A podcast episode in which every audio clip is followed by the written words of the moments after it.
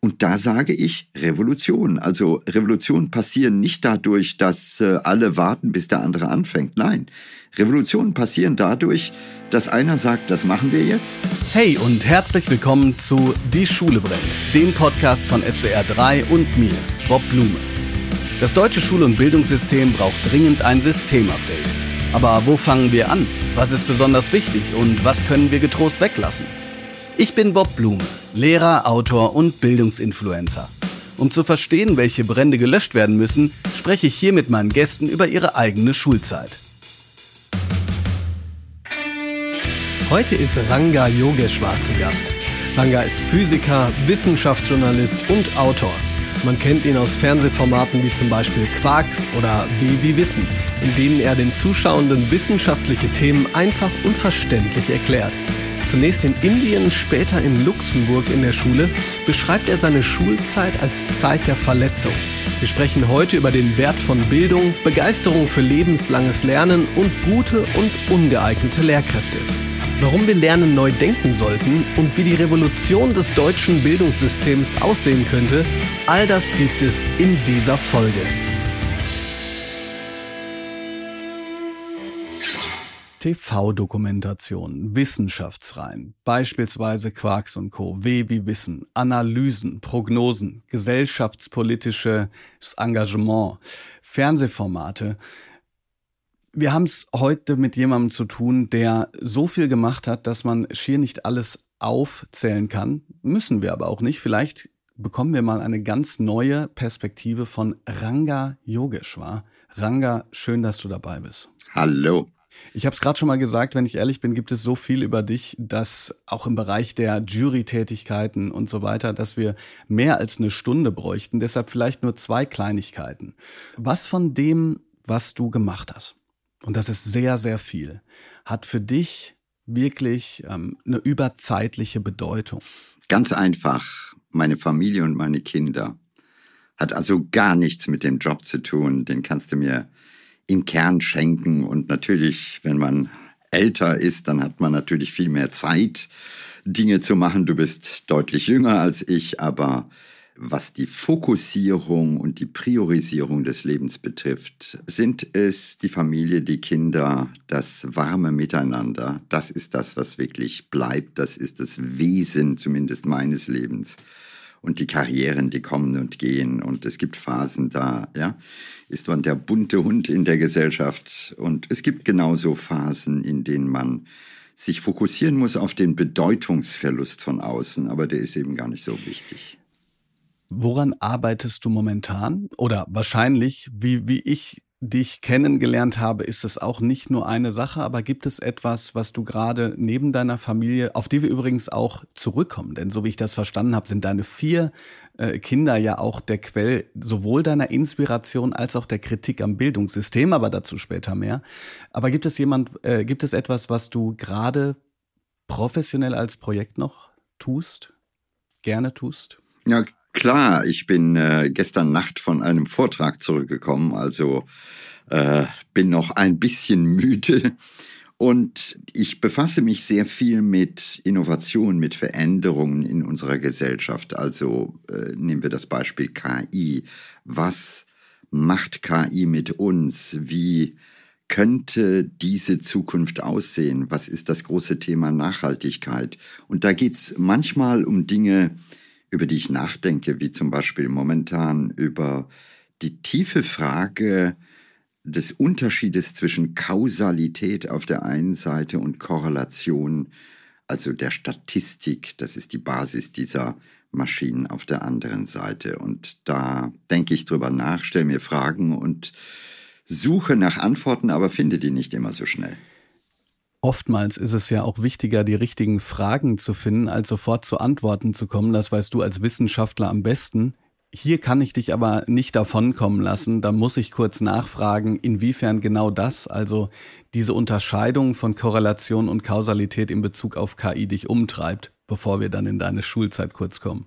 Ja, es geht um etwas sehr Fundamentales, nämlich können Maschinen denken. Wir reden ja von einer künstlichen Intelligenz und dahinter ist die Frage, wir als Kinder, als Enkel der Aufklärung, äh, haben unsere Gesellschaft auf dem Prinzip der Kausalität basiert. Also äh, unser Rechtssystem läuft so ganz konkret, ja, wenn du verhaftet wirst, dann greift die Kausalität. Du hast nämlich ein Recht zu wissen, warum. Und man muss dir probate Gründe nennen.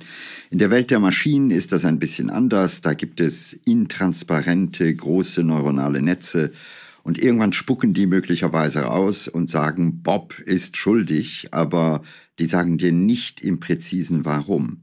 Und das ist zuerst einmal wichtig für unsere Gesellschaft, weil die Frage der Transparenz wird langfristig eine wichtige Rolle spielen, denn wenn wir die nicht erhalten, dann landen wir in einem Zeitalter digitaler Orakel.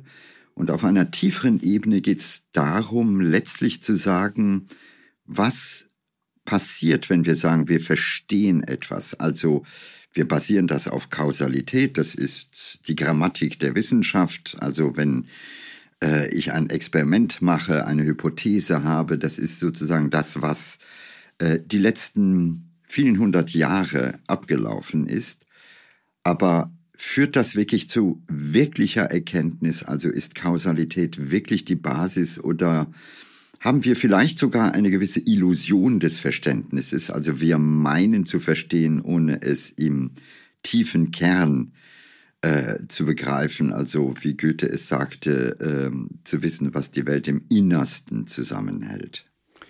Nun, er sagt im Faust ja auch, es irrt der Mensch, solange er strebt. Und das ist ja das Interessante daran. Denn auf der anderen Seite ist ja die Frage auch, ob die menschliche Erkenntnisfähigkeit nicht gerade deshalb Intelligenz ist, weil sie erlaubt, ähm, kognitive Verzerrungen zu beinhalten, subjektive Ansichten und so weiter. All das, was die Maschine eben nicht kann, ja. Na klar. Sehr, sehr spannend. Sehr, sehr spannend. Ja, und es geht äh, wirklich äh, bei den Irrungen auch darum, dass wir die Täuschungen vielleicht mit dazu nehmen. Äh, und dahinter natürlich die Frage, und damit sind wir schon fast bei der Schule, wir lernen gewisse Dinge.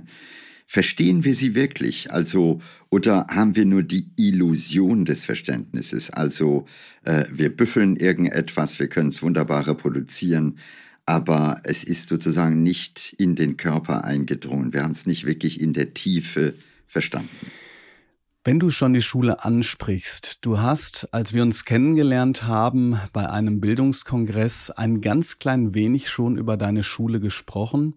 Oder nicht über deine Schule gesprochen, sondern über deine Schulzeit. Und die bezeichnest du sehr herbe. Du bezeichnest sie als Trauma. Ja. Wie kann man sich deine Schulzeit als Trauma vorstellen? Ich meine, Trauma äh, ist natürlich ein Wort, was äh, in heutigen Zeiten inflationär genutzt wird, aber es war auf jeden Fall auch eine Zeit der Verletzungen. Ich äh, kann mich gut erinnern, im Juli 1964 startete meine Schulzeit im Cluny Convent School. Das war so eine kleine lokale Schule in Südindien bei Bangalore in Jalahali.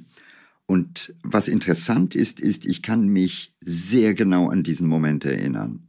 Und dieser Moment war gekoppelt mit ganz vielen Dingen, die wehgetan haben. Das erste, in Indien ist man sehr früh zur Schule gegangen, war, meine Mutter ging irgendwann. Also das ist für ein kleines Kind schon mal etwas, das kennt jeder, der äh, Kinder zum Kindergarten bringt. Man wird abgegeben die Vertrauensperson schlechthin, nämlich die eigene Mutter, macht sich aus dem Staub.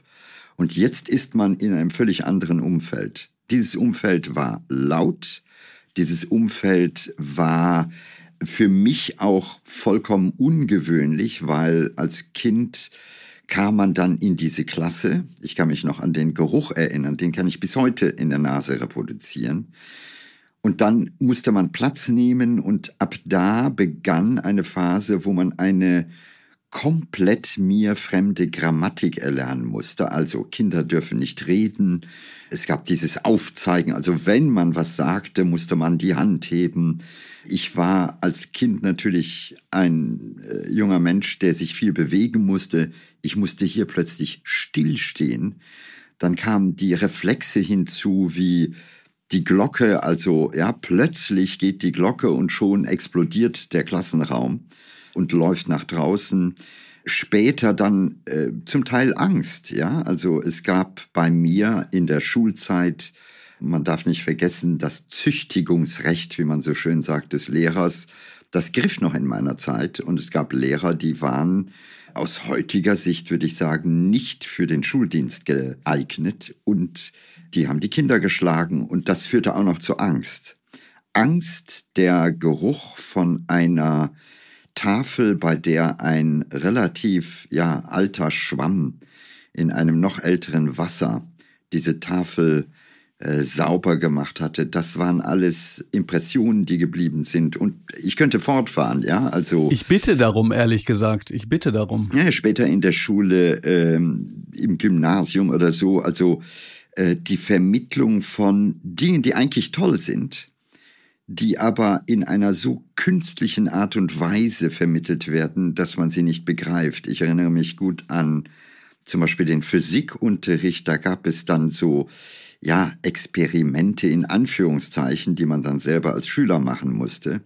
Und da gab es zum Beispiel, das nennt man so eine Hucksche Federwaage, also eine Feder, so ein kleines Gerät, wo man dran ziehen musste und dann konnte man ablesen, wie die Kräfte sind um irgendetwas zu reproduzieren. Also es gab ein Arbeitsblatt und man musste das messen und natürlich musste das und das Ergebnis rauskommen.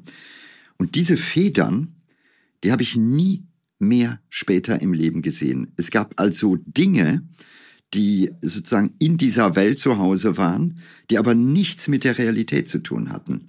Und das ist, glaube ich, so einer der Hauptvorwürfe, dass dieses ganze die ganze Institution komplett synthetisch ist im Vergleich zu dem richtigen Leben.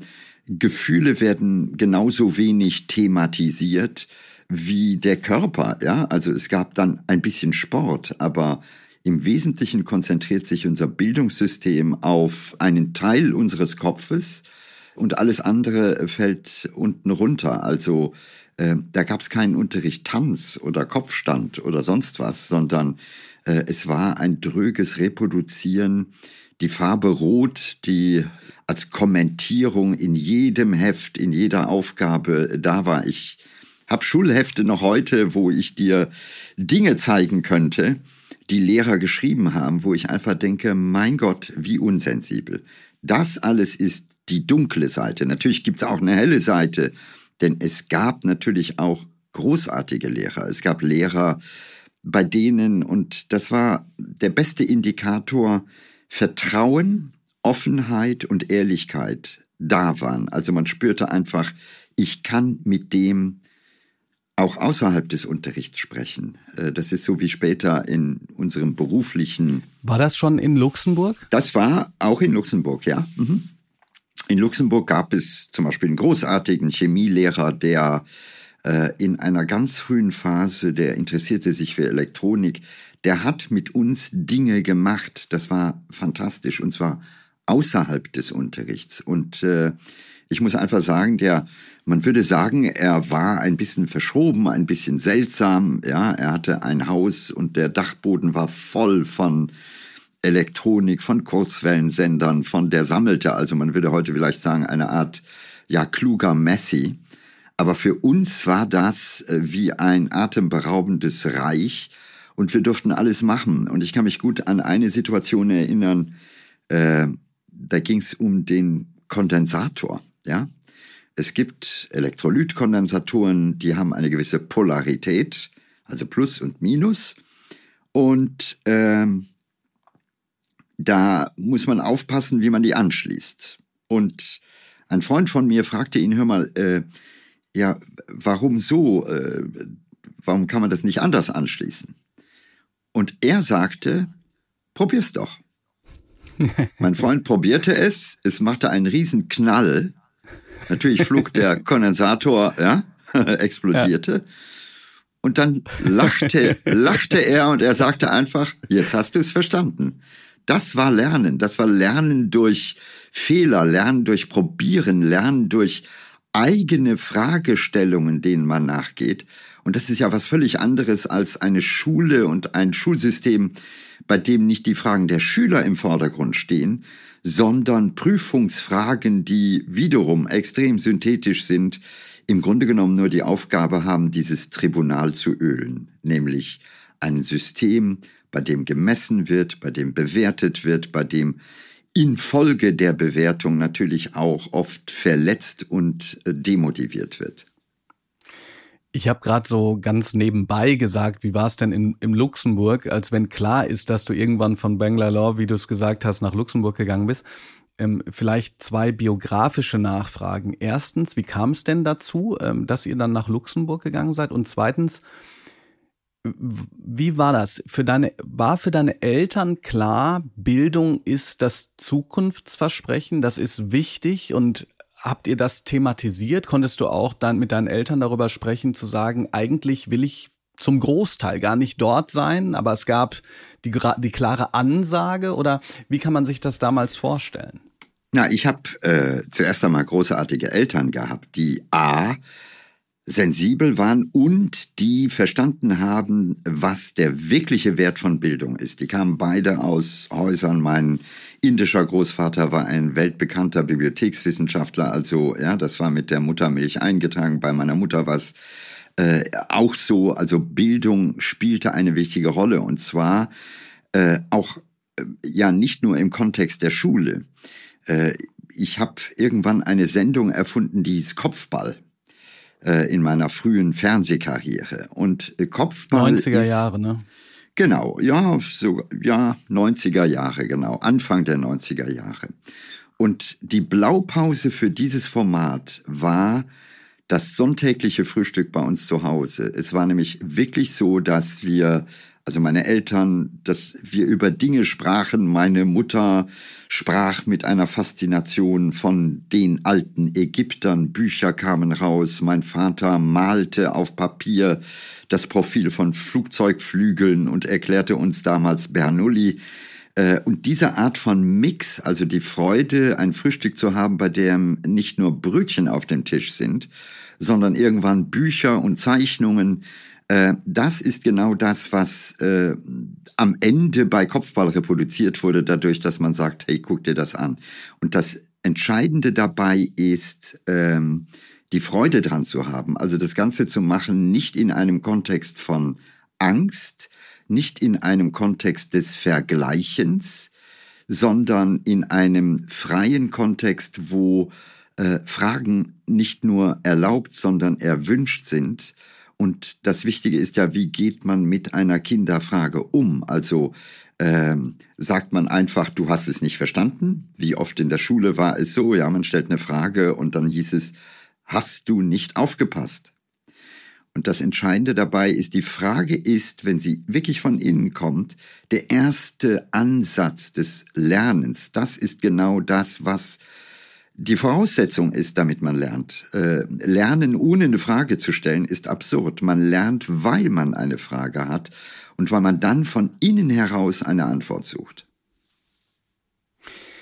Kann man also sagen, dass du angezündet wurdest und diese Neugierde für dann deine spätere inhaltliche Ausprägung deiner Karriere hm, vor allen Dingen von zu Hause kam oder war es dann dieses Zusammenspiel von den guten Lehrkräften auf der einen Seite und deiner familiären Prägung und natürlich auch der Unterstützung auf der anderen Seite, die dir dann gesagt hat, ich will da noch, noch mehr wissen. Da sind wir wieder bei, bei Goethe. Ich will, eigentlich will ich wissen, was die Welt im Innersten zusammenhält. Ich glaube, es ist äh, schwer anteilig zu bemessen, was, wie, welche Ursache hat. Äh, zuerst einmal glaube ich, dass Kinder grundsätzlich eine Neugier haben. Jedes Kind. Das sehe ich bei meinen Kindern, das sehe ich bei inzwischen meinen Enkeln, das sehe ich auch bei vielen anderen Kindern. Also Kinder sind von Natur aus neugierig. Jeder von uns ist das. Und die entscheidende Frage ist, auf welchen Nährboden trifft diese Neugier? Ist das ein Nährboden, der diese Neugier unterstützt? Äh, und wichtig dabei ist, in den Kategorien des Kindes sie äh, weiterzuentwickeln. Äh, auch da darf ich kurz eine Klammer setzen. Vor einigen Jahren machte ich äh, beim WDR eine Sendung äh, im Kontext von Lilliputz, das ist so eine Kindersendung. Und die Rubrik hieß Nussknacker, also eine Nuss zu knacken. Und äh, dabei ging es darum, dass ich ein Rätsel stellte und die Kinder sollten die Lösung finden. Also konkretes Beispiel, äh, du hast einen Teller mit Milch, dann setzt du Cornflakes rein und siehe da, die Cornflakes, die schwimmen alle zusammen. Warum ist das so? Und mein Prinzip war, dass es nie ein richtig oder falsch gab, sondern man versuchte, die, äh, ich sag mal, den Denkprozess des jungen Menschen zu unterstützen. Also da kam dann ein Kind und sagte, ich glaube, das liegt am Fett in der Milch. Okay. Ja, wie könnte man das überprüfen? Dann sagt ein anderes Kind, naja, wenn wir Milch durch Wasser tauschen, könnte man das ja sehen. Okay, lass uns das probieren. Und auf die Art und Weise, äh, ja, geht man Schritt für Schritt, nähert man sich der Erkenntnis, ohne dass irgendeine Institution, die gottähnlich ist, dasteht und sagt richtig oder falsch. Also der wichtige Punkt ist, ähm, im Grunde genommen diesen Erkenntnisprozess als Bildung zu sehen. Und das ist das, was wir, glaube ich, in unserer Gesellschaft ständig falsch machen in Sendungen wie Wer wird Millionär, ja, wird einfach irgendwas abgefragt und dann hören wir dann mit irgendeiner seltsamen Jingle-Musik, die Antwort ist richtig oder po, po, po, po, die Antwort ist falsch. Aber der Weg dahin wird überhaupt nicht erklärt. Und diese Sendungen knallen einem irgendwelche Fakten um die Ohren, die man genauso schnell vergessen hat, wie der Fernseher braucht, äh, um beim Ausknopf auszugehen. Wir sind im Grunde genommen schon mitten in der wichtigen inhaltlichen Diskussion, bei der du sämtliche Türen bei mir einrennst. Bevor wir aber in eben diese Haltungen und Perspektiven von dir gegenüber der Bildung gehen, machen wir noch ganz kurz die sogenannten Kategorien. Die sind in diesem Podcast immer quasi in der Mitte zwischen der Schulzeit und dem größeren Bild von Bildung. Ich sage dir ein Wort oder eine Phrase und du sagst, was dir dazu einfällt in Bezug auf deine eigene Schulzeit. Take a break in der Pause. Hatte ich Herzklopfen, weil ich natürlich immer verliebt war und guckte, ob die Angebetete auch irgendwo war. Die Klassenfahrt. Wir haben in unserer Schule wenig Klassenfahrten gemacht. Äh, irgendwann, ich war Schulsprecher, da haben wir eine Klassenfahrt nach London gemacht und äh, das war wunderbar und für mich die Erkenntnis, dass ein Ex-Trinken eines äh, ja 0,2 Liter Glases an Whisky nicht unbedingt ratsam ist. Man lernt eben dauernd. Yes.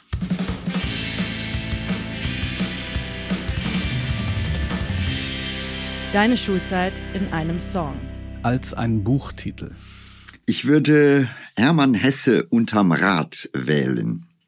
Er hat es wahrscheinlich genauso äh, wie ich gesehen. Er schrieb irgendwann, in der Schule habe ich nichts anderes gelernt als Lügen und Latein. Ja? Äh, in ähnlicher Weise. Also es ist für mich etwas eine Zeit der, ja, des Drucks leider. Ja, also wenn ich Gesamtbilanz mache.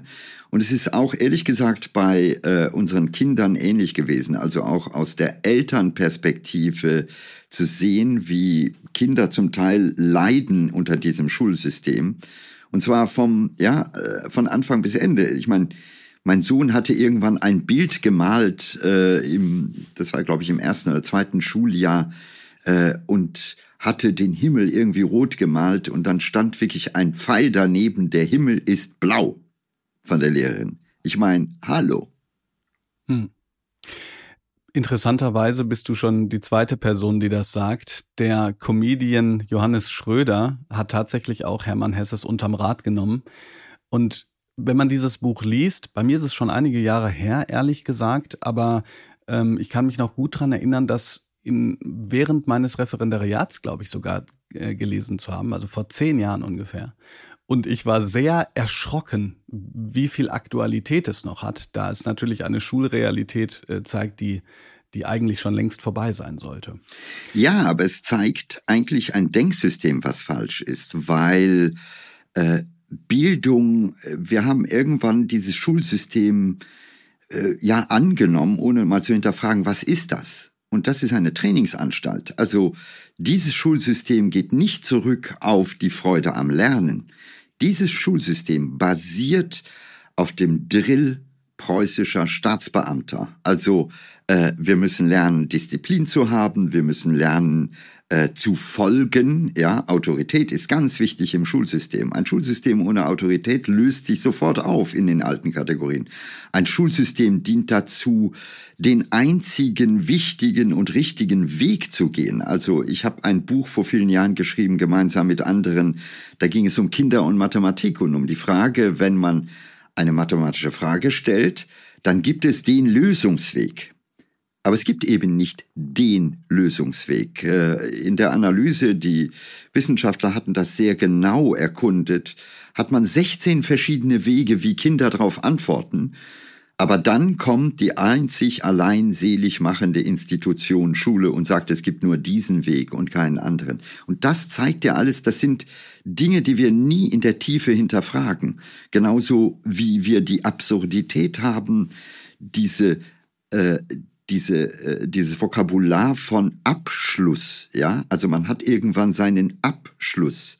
Hallo, das Leben ist ein dauernder Lernprozess. Wie kann es da einen Abschluss geben? Aber das ist eben genau das, was du im Militär auch siehst, wo nach der, der Einführungszeit gibt es immer irgendwann einen Streifen mehr am Revers.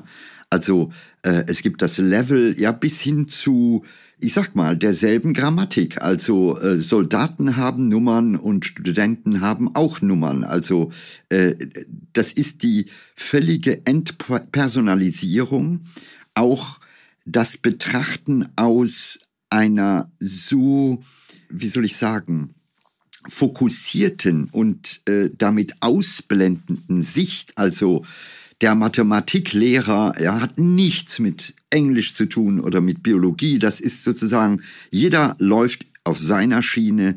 Es wird nie den Kindern wirklich vermittelt, dass das eine mit dem anderen vielleicht was zu tun hat. Also wie oft passiert das? Ich kann mich erinnern, und das ist jetzt nicht meine Schulzeit, sondern die meiner Kinder.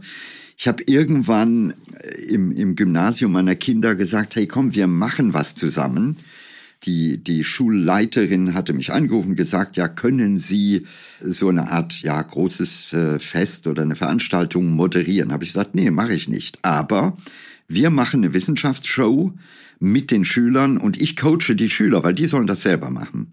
Und dann haben wir also Physik und Biologie und Chemie kombiniert. Und die Idee war, dass bestimmte Phänomene auch natürlich im Unterricht vorher vielleicht ja erkundet werden, so dass die Kids das wirklich präsentieren. Es war interessant, weil die Lehrer und Lehrerinnen mir sagten, das ist das erste Mal, dass der Physiklehrer mit der Biologielehrerin oder mit der Chemielehrerin zusammen ein Projekt machen. Das zeigt dir einfach, wir stecken im 19. Jahrhundert, wir stecken in einer völlig, völlig falschen Idee von Schule und wir hinterfragen es nicht, obwohl wir es alle eigentlich wissen, spüren, fühlen. Ich muss hier jetzt ganz kurz etwas sagen, weil es mir seit einiger Zeit so geht, dass sich Kollegen oder Kolleginnen dann melden und sagen, ja Mensch, das, was in dem Fall vielleicht jetzt der Ranga Yogeshwar sagt oder das, was du sagst, das versuchen wir schon. Ich äh, will das nur deshalb sagen, weil mir wichtig ist, dass ich persönlich auch natürlich Beispiele kenne, wo Schulen und Lehrkräfte in so eine Form gehen. Auf der anderen Seite würde ich schon auch sagen, dass es eben nicht systematisch ist, nicht flächendeckend, sondern sehr davon abhängt, wie einzelne Leute Schule eben gestalten.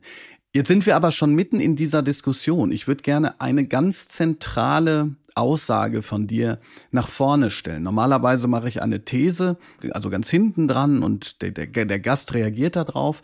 Aber ich möchte etwas, was du gerade schon angedeutet hast, nochmal sehr genau unter die Lupe nehmen. Du sagst oder sagtest auch, als wir miteinander sprachen, und das ist auch ein etwas, was ich absolut unterstütze. Wir brauchen eine Lernorientierung statt einer Leistungsorientierung. Man könnte auch etwas fachspezifischer sagen, eine Prozessorientierung anstatt eine Outputorientierung. Nun ist es so, dass beispielsweise die deutsche Bildungsministerin Stark-Watzinger sowas gesagt hat wie wir dürfen auf keinen Fall auf Noten verzichten, denn wir leben in einer Leistungsgesellschaft oder so. Ich paraphrasiere, bitte nicht genau darauf festnageln. Und ich frage mich jedes Mal, mein Gott, was genau hat denn Leistung eigentlich mit so einer Ziffer zu tun? Lange Rede, kurzer Sinn. Warum brauchen wir eine Lernorientierung statt einer Leistungsorientierung? Also zunächst einmal, äh, die Lernorientierung ist das, was wir in uns haben. Heißt, wir lernen, um wirklich etwas zu verstehen. Leistungsorientierung, das ist das Künstliche, was im Schulsystem draufgestülpt wird. Also ich habe morgen eine Mathematikklausur, ich büffle, um Leistungsorientierung eine gute Note zu bekommen und danach vergesse ich alles. Das ist genau das Trauma und äh, wir haben uns ja kennengelernt im Rahmen eines Kongresses, wo ich dann mit älteren Menschen eine Prüfung machte, äh, um einfach mal zu zeigen, äh, wir lernen unglaublich viel und äh, relativ wenig bleibt hängen. Warum? Weil wir Opfer dieser Leistungsorientierung sind.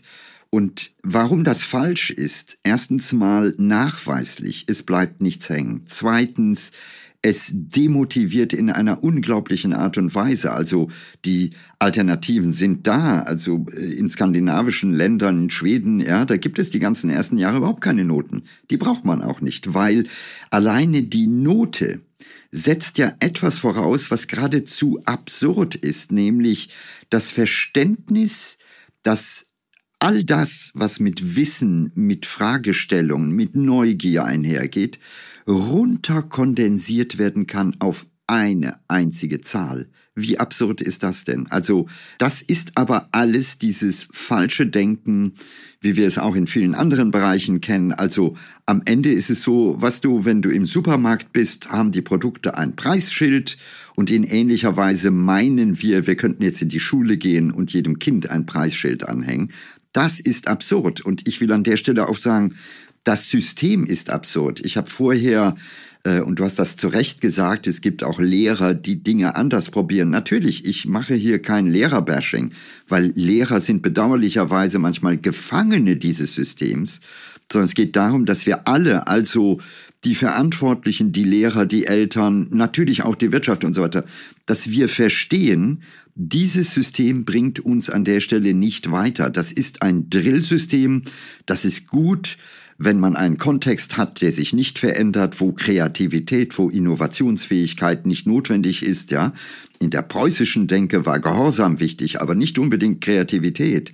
Aber heute ist es doch genau umgekehrt. Und genau deswegen müssen wir uns verabschieden von diesem alten, absurden, leistungsorientierten System, was überdies die größten Talente plötzlich unsichtbar macht. Man denke an die Absurdität des Numerus Clausus, ja.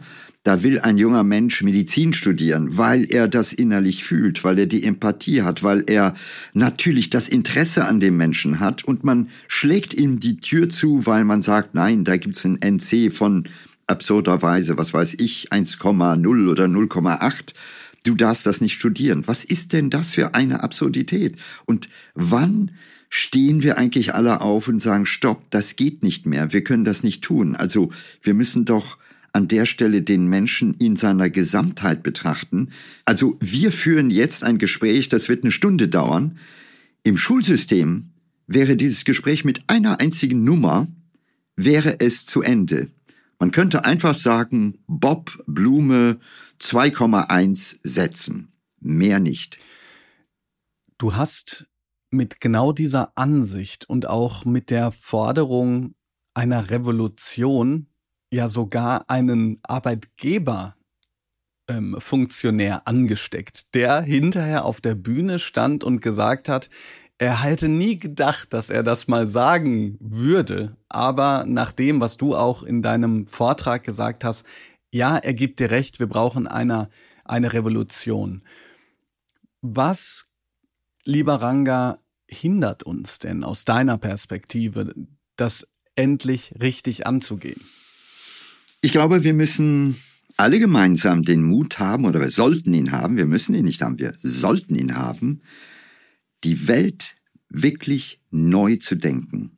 Wir merken alle, dass wir an vielen Stellen mit dem, was im Moment läuft, nicht zufrieden sind. Wir sehen es äh, am Zustand der Schulgebäude. Wir wissen, da gibt es Investitionsrückstaus. Wir verstehen, dass dieses System zum Beispiel fast 50.000 junge Menschen jedes Jahr rausspuckt ohne Abschluss, also tiefe Verletzungen junge Menschen, die äh, a priori keine Chance dann haben werden je auf dem Arbeitsmarkt. Wir merken es an vielen, vielen anderen Dingen. Und ich glaube, an der Stelle ist es einfach der Mut zu sagen, es geht anders. Also das erleben wir auch in vielen anderen Bereichen. Wir sind ja in vielen Bereichen geradezu offen für das Neue. Also niemand hat dich und mich gezwungen, ein Smartphone zu haben. Das Mobiltelefon hat sich irgendwann durchgesetzt, ja. Es gab keinen UKAS, keine politische Verordnung, die sagte, ab jetzt muss Deutschland im Internet surfen. Nein, wir haben, und das ist genau das Wesen guter Innovationen, dass Menschen aufgrund der Erfahrung zu merken, hey, das bringt mir was, ihr Leben verändern, die Dinge adaptieren. Das machen wir in allen Bereichen. Und beim Lernen, bei der Neugier, bei dem, was wirklich intrinsisch in uns verankert ist, haben wir eine Blockade und äh, trauen uns nicht an der Stelle wirklich zu sagen, so, wir ändern das System, wir denken die Welt so neu, dass wir alle Spaß dran haben, dass Schule nicht ein Ort ist, der nur in einer bestimmten Lebensphase durchlaufen werden muss, muss dreimal unterstrichen. Es gibt sogar die Schulpflicht, also man muss, äh, sondern ein Ort, bei dem alles offen ist. Äh, ich frage einfach mal, in einer Zeit, wo sich so viel ändert, warum ist die Schule nicht offen? Und zwar jeden Tag, 24-7. Und zwar nicht nur für junge Menschen, sondern auch für ältere Menschen. Also das ist für mich Schule. Schule ist ein Zentrum, gerade in Zeiten der fragmentierten Gesellschaft, wo man zusammenkommt, wo man teilt. Also äh, das könnte was anderes sein. Wenn wir das einmal sehen, wenn wir verstehen, dass diese Welt wirklich anders sein kann und dass am Ende, und das ist ja das Absurde, ein besseres, adäquateres Schulsystem sogar dazu führt, dass die Innovationsfähigkeit in diesem Land anders wird, dass die Achtsamkeit in diesem Land eine andere wird, dass von daher sogar ökonomisch ein Benefit da ist, äh, wunderbar. Also ich sag mal, äh, wir wissen alle die Stories von zum Beispiel in der Tech-Branche, ja, von den großen IT-Innovatoren, die zum Teil die Schule geschmissen haben. Also das sind Schulabbrecher und damit Versager in unserem System sind sie aber nicht, weil sie irgendwann gespürt haben, ich muss diesen Weg gehen. Jetzt sage ich nicht, jeder soll die Schule abbrechen, aber es zeigt, diese alten Kategorien haben nichts damit zu tun. Man kann es sogar prüfen, ja. Guck dir die Biografien an. Was macht die Benotung mit Menschen danach? Ist die wirklich so ausschlaggebend? Ist der brave, angepasste Schüler danach der Mensch, der auch genau so im Leben reüssiert oder stellt man da plötzlich fest, dass er in seiner Konformität erstickt und eigentlich Opfer wird ja eines Systems, was ihm nie sozusagen die Möglichkeit gibt, seine eigenen Flügel auszuweiten? Auch wenn ich die Antwort schon antizipieren kann. Du hast vor acht Jahren ein YouTube-Video gemacht, in dem du das Schulsystem auch so scharf kritisierst. Vielleicht auch in Bezug auf die Perspektive, die die Schulbildung deiner Kinder dir gegeben hat. Hat sich innerhalb dieser letzten acht oder sagen wir mal, um es ein bisschen zu vereinfachen, innerhalb dieser letzten zehn Jahre etwas verändert aus deiner Sicht? Viel, viel, viel, viel zu wenig. Und äh, es ist nicht nur acht oder zehn Jahre. Also ich erinnere mich gut, im Jahr 2000 gab es die erste PISA-Studie, die OECD-Studie.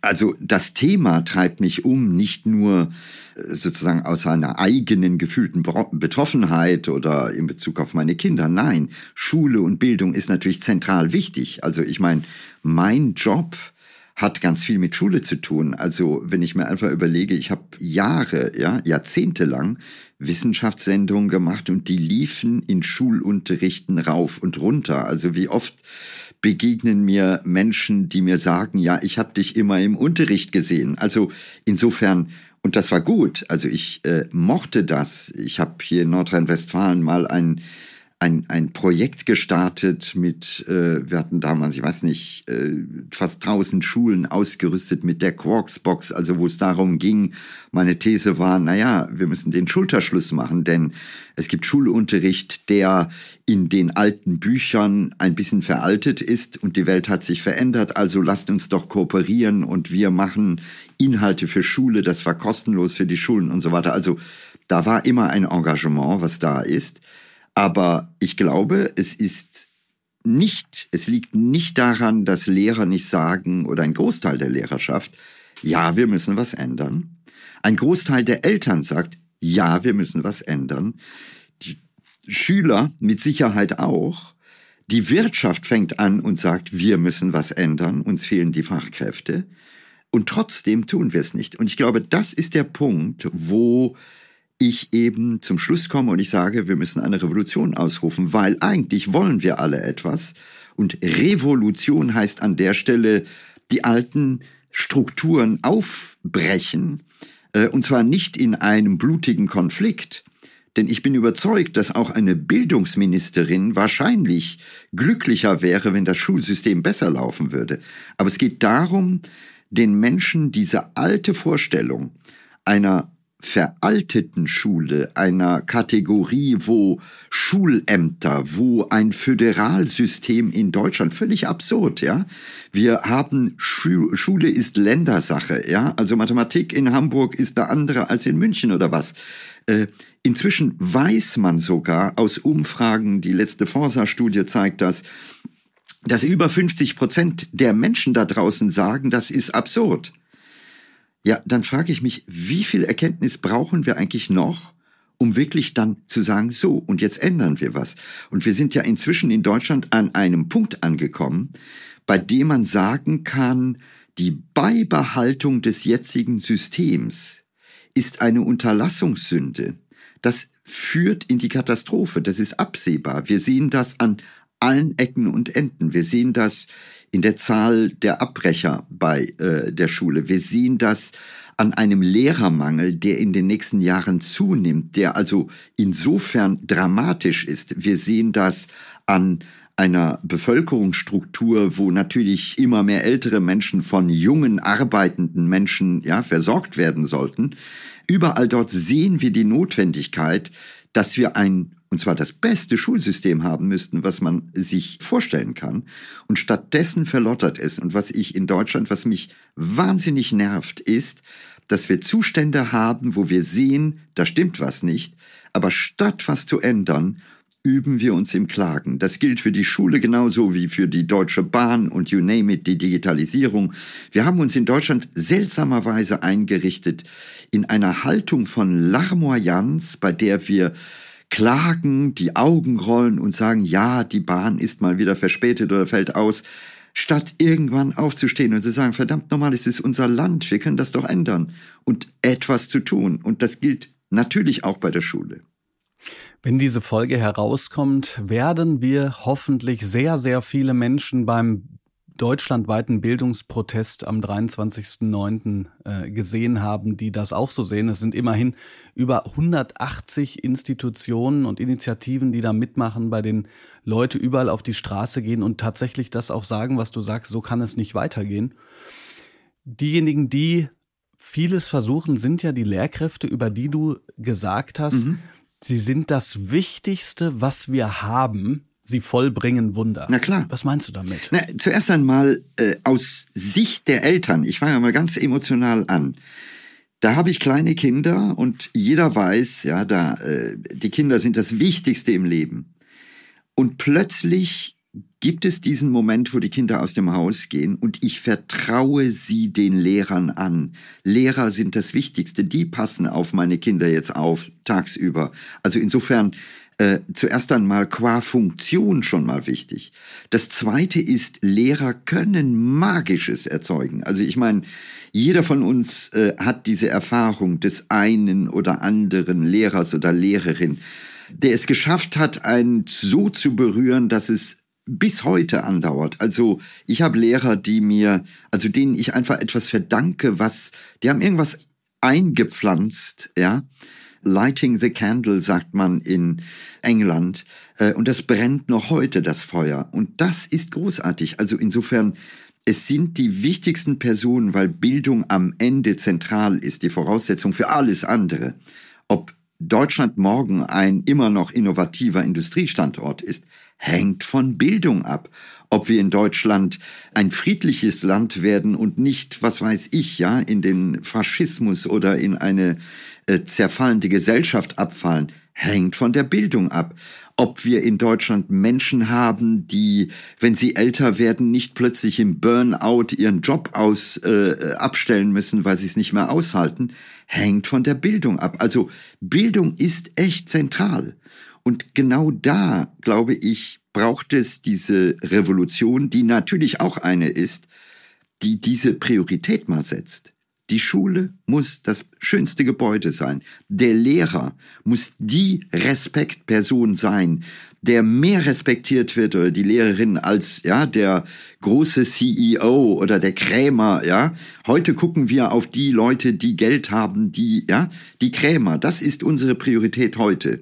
Wer am meisten Geld macht, kriegt Respekt, kommt ins Bundeskanzleramt, ja, darf mit dem Bundeskanzler äh, essen. Das ist sozusagen unser heutiges Denken.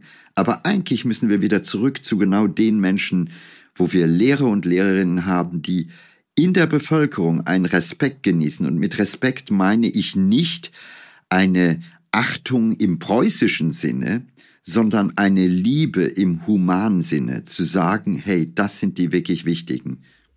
Ich muss ja zugeben, lieber Ranga, dass äh, seitdem du das mit dem schönsten Gebäude gesagt hast, damals hast du es auch noch etwas weiter ausgeführt. Du hast gesagt, ja. Schulen müssen die schönsten Gebäude in jeder einzelnen Stadt sein, so schön, dass man und, und so auch ausgestattet, mhm. dass wenn man sie betreten hat, man eigentlich gar nicht wieder weg will. Ich musste gerade kurz daran denken, dass ich mit einem äh, mir bekannten Redakteur geredet habe, der war in ähm, dem äh, ja, Firmensitz von Apple. Jetzt muss man sagen, Apple hat natürlich mhm. auch ein paar Euro übrig. Aber der hat gesagt, äh, dass er darüber gegangen ist und sofort das Gefühl hatte, boah, hier würde ich gerne arbeiten. Und da muss ich an deine Worte denken, die ich übrigens jetzt auch immer wieder äh, zitiere. Das wollte ich nochmal betonen, weil ich das, weil das ja schon eine Form von Utopie ist. Wir haben, du hast es selber gesagt, 45 Milliarden Investitionsstau. Ein bisschen tröpfelt jetzt mal wieder rein über das Startchancenprogramm, was auch wichtig ist. Aber es, man hat nicht das Gefühl, dass da jemand sich hinstellt, zum Beispiel unser Bundeskanzler. Ja, der hat keine Befugnisse, aber der hat in seiner Bildungs, äh, in seiner, in seiner Regierungserklärung das Wort Bildung noch nicht mal einmal bemüht. Wir haben, ich habe nicht das Gefühl, dass sich jemand hinstellt und sagt, Leute, wir haben es erkannt. So, wie fangen wir an? Und Trotzdem finde ich es wichtig, diese Utopien zu haben.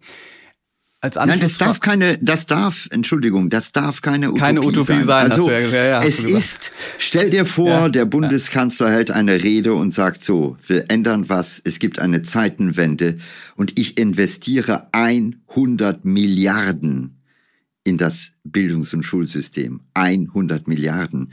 Und wir werden in den nächsten fünf Jahren die schönsten Schulen in Europa haben. Wir werden sie so attraktiv machen, dass das Thema Lehrermangel sich von selbst auflöst, weil Du hast es vorher gesagt, wenn du die Firmenzentrale von Apple siehst, äh, als ein Beispiel, es muss nicht unbedingt so aussehen, aber äh, wenn das plötzlich ein Job wird, wo man sagt, wow, ja, dann muss ich mich nicht um Lehrermangel sorgen. Was ja jetzt passiert ist, der Lehrermangel, und man muss es sehr genau studieren, weil wir haben ja eine absurde Situation, bei der sogar junge Menschen sagen, ich möchte Lehrer werden, an die Uni gehen und davon bleibt, naja, fast die Hälfte auf der Strecke. Also die kommen danach nicht in die Schule. Warum ist das so? Natürlich, weil Lehrer alleine gelassen werden, weil Lehrer imagemäßig von der gesamten Gesellschaft rauf und runter gedisst werden, ja, faulen Säcke, erinnere dich an ehemalige Bundeskanzler, weil Lehrer in einem Stresssystem sind, wo sie unfrei sind, wo ein Schulamt reinfunkt und die Schulbehörden und die Lernvorgaben und das Ministerium und die Eltern und wow, hey, wer hat Lust auf sowas? Natürlich keiner. Aber wenn du eine Schule baust, bei dem genau das anders ist, dann bin ich überzeugt, dass es viel mehr Menschen geben wird, die sagen, ja, das mache ich. Und wenn eine Gesellschaft sagt, das ist das Wichtigste, das muss auch adäquat bezahlt werden, ja? Dann äh, zieh dich mal warm an, dann wird der Lehrerberuf der echte Status. Oh, Sie sind Lehrerin? Wow. Bist du nach all diesen Gesprächen, die du geführt hast, und du wirst ja auch politisch mit Menschen sprechen, mit Funktionären, mit, mit Eltern, mit Schülerinnen und Schülern, bist du optimistisch, was eine solche, gut, nennen wir es mal Vision betrifft? Also ich, ähm, ich glaube nicht. Auch sagen, vielleicht ja. ist es gar nicht, vielleicht ist es gar nicht optimistisch oder pessimistisch, sondern vielleicht ist es auch eine Frage von Pragmatismus. Ich möchte nicht, dass das eine Vision ist. Warum? Weil das Wort Vision beinhaltet ja schon die Antwort, nämlich, ah, Herr Yogeshwar, träumen Sie mal weiter, ja? Nette Vision. Nein, es muss Realität werden. Und es kann Realität werden. Und wenn es Realität wäre, würde es uns allen besser gehen. Also es ist schon die Frage der Haltung.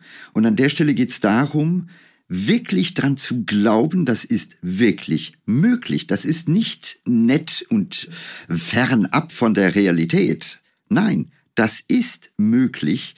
Aber in dem Moment, wo man überzeugt ist, ja, das geht, ist man bereit dafür, sich einzusetzen. Und das Zweite ist, das ist ein Prozess, bei dem wir alle gemeinsam, jeder in seiner Funktion mit viel Druck möglicherweise ein altes System aus dem Haus werfen müssen, weil was im Moment in Deutschland passiert ist, ich nenne das immer die kollektive Verantwortungslosigkeit. Also jeder schiebt dem anderen das zu. Der Lehrer sagt, ja, das ist das Ministerium, der, die Eltern sagen, ja, das ist die blöde Wirtschaft und, und, und. Also äh, wir sind alle ständig am Wegschieben, statt zu begreifen, wir sind die Gestalter, wir als Gesellschaft, wir als Bürger und wir bauen uns jetzt die Schule, die wir als Bürger an der Stelle brauchen und äh, lassen uns nicht beirren, weil es vielleicht anachronistische Beamtenstrukturen äh, gibt. Äh, und wir wissen auch da in Deutschland, die sind längst überfällig. Vieles läuft angesichts eines Wandels, der immer schneller wird, viel zu langsam. Also insofern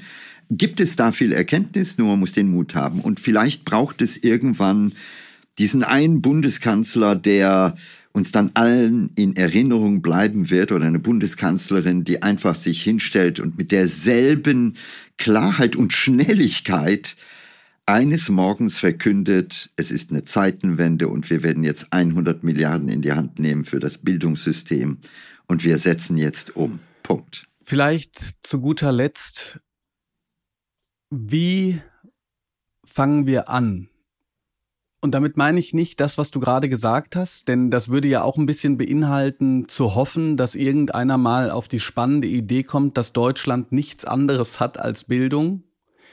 Wie fangen wir an? Oder ist sozusagen unser Gespräch? Sind diese Kongresse, sind diese Vorträge, sind diese Demonstrationen? Ich als jemand, der sehr viel im Bildungsbereich unterwegs ist, habe das Gefühl, manchmal sage ich in Anführungsstrichen, die Einschläge kommen näher. Es, es wird nicht mehr so einfach ignoriert es wird mehr darüber gesprochen. Ist das schon der Beginn einer solchen, ich nenne es jetzt mal Bewegung? Oder, oder wie, wie, wie fangen wir an? Ich glaube, der erste wichtige Punkt ist die breite Erkenntnis. Dafür sind solche Podcasts oder Diskussionen oder Vorträge wichtig, zu erkennen, wir sind in einem Zustand, bei dem eine ganz große Mehrheit in diesem Land sieht, ja, wir brauchen diese Änderung. Das ist der wichtige Punkt. Man kann nicht Änderungen machen gegen einen, aber wenn die Erkenntnis da ist, machen wir es.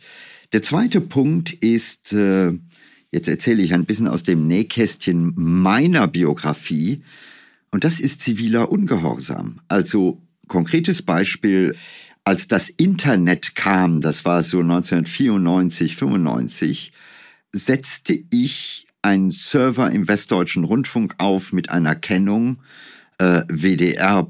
damals com und wdr.org und wir haben das Ding betrieben. Das war komplett illegal. Also man hätte mich feuern können, weil man gesagt hat, Herr Yogeshwar, Sie haben hier Gebührengelder für irgendwas genommen. Aber just do it. Und interessanterweise war dann plötzlich die Erkenntnis da, okay, das ist wichtig.